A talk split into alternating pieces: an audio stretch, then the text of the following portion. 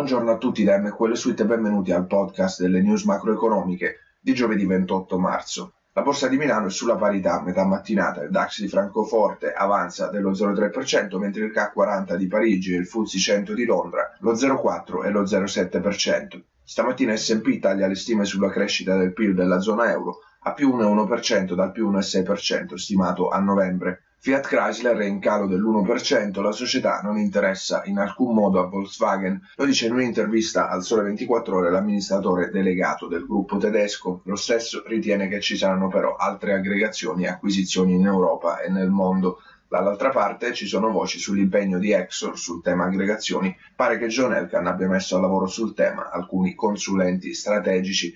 Stamattina l'indice CSI 300 dei listini di Shanghai Shenzhen chiude in calo dello 0,4%, il Nikkei di Tokyo dell'1,6%.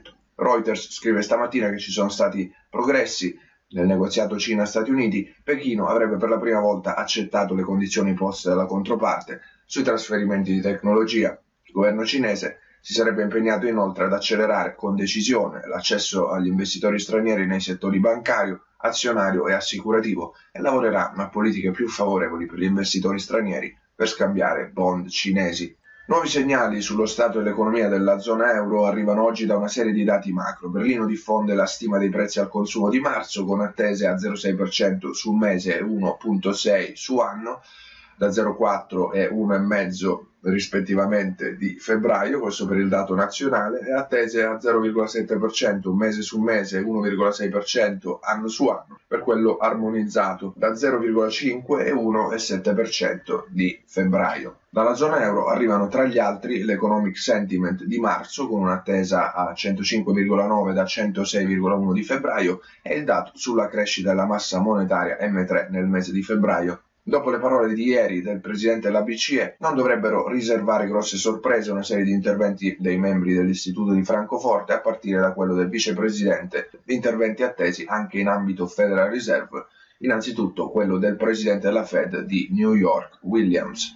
Occhi puntati anche sui dati americani per orientarsi sull'andamento della prima economia mondiale, vengono diffusi tra gli altri il dato definitivo sul PIL nel quarto trimestre, attesa 2,4%, e le richieste di sussidi di disoccupazione settimanali attese in aumento a 225.000. Il petrolio Brent tratta a 67,5 dollari il barile in calo dello 0,5%, ieri in chiusura meno 0,3%. A parte l'apprezzamento dello yen durante la sessione asiatica, succede poco sul mercato delle valute, la sterlina è poco mossa su euro, mentre a Londra, dopo le ultime votazioni della Camera dei Comuni, le istituzioni politiche inglesi sono in stallo su Brexit, neanche la disponibilità di Theresa May a dimettersi è riuscita, almeno per il momento, a sbloccare la situazione.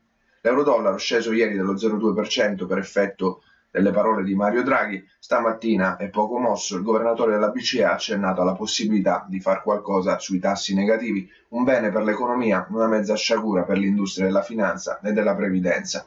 In questo passaggio, secondo quanto è trapelato successivamente da Francoforte, ci sono i presupposti per una revisione del sistema del tasso sui depositi, ora a meno 0,4% per tutti, indipendentemente dalla somma depositata. Potrebbe essere introdotto uno scaglionamento, ovvero i tassi sarebbero modulati in funzione della somma depositata presso la BCE, più depositi e più paghi.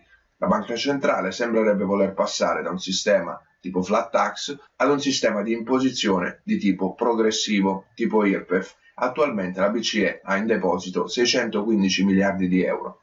I dollari australiani e neozelandesi, guidati dal sentiment, sono riusciti a registrare una lieve correzione in seguito alle perdite eccessive di ieri, in prospettiva un dato deludente sul PIL americano nel quarto trimestre potrebbe aggravare i timori di rallentamento globale, spingendo lo yen ancora più in alto e mettendo le commodity currencies sensibili al ciclo sulla difensiva.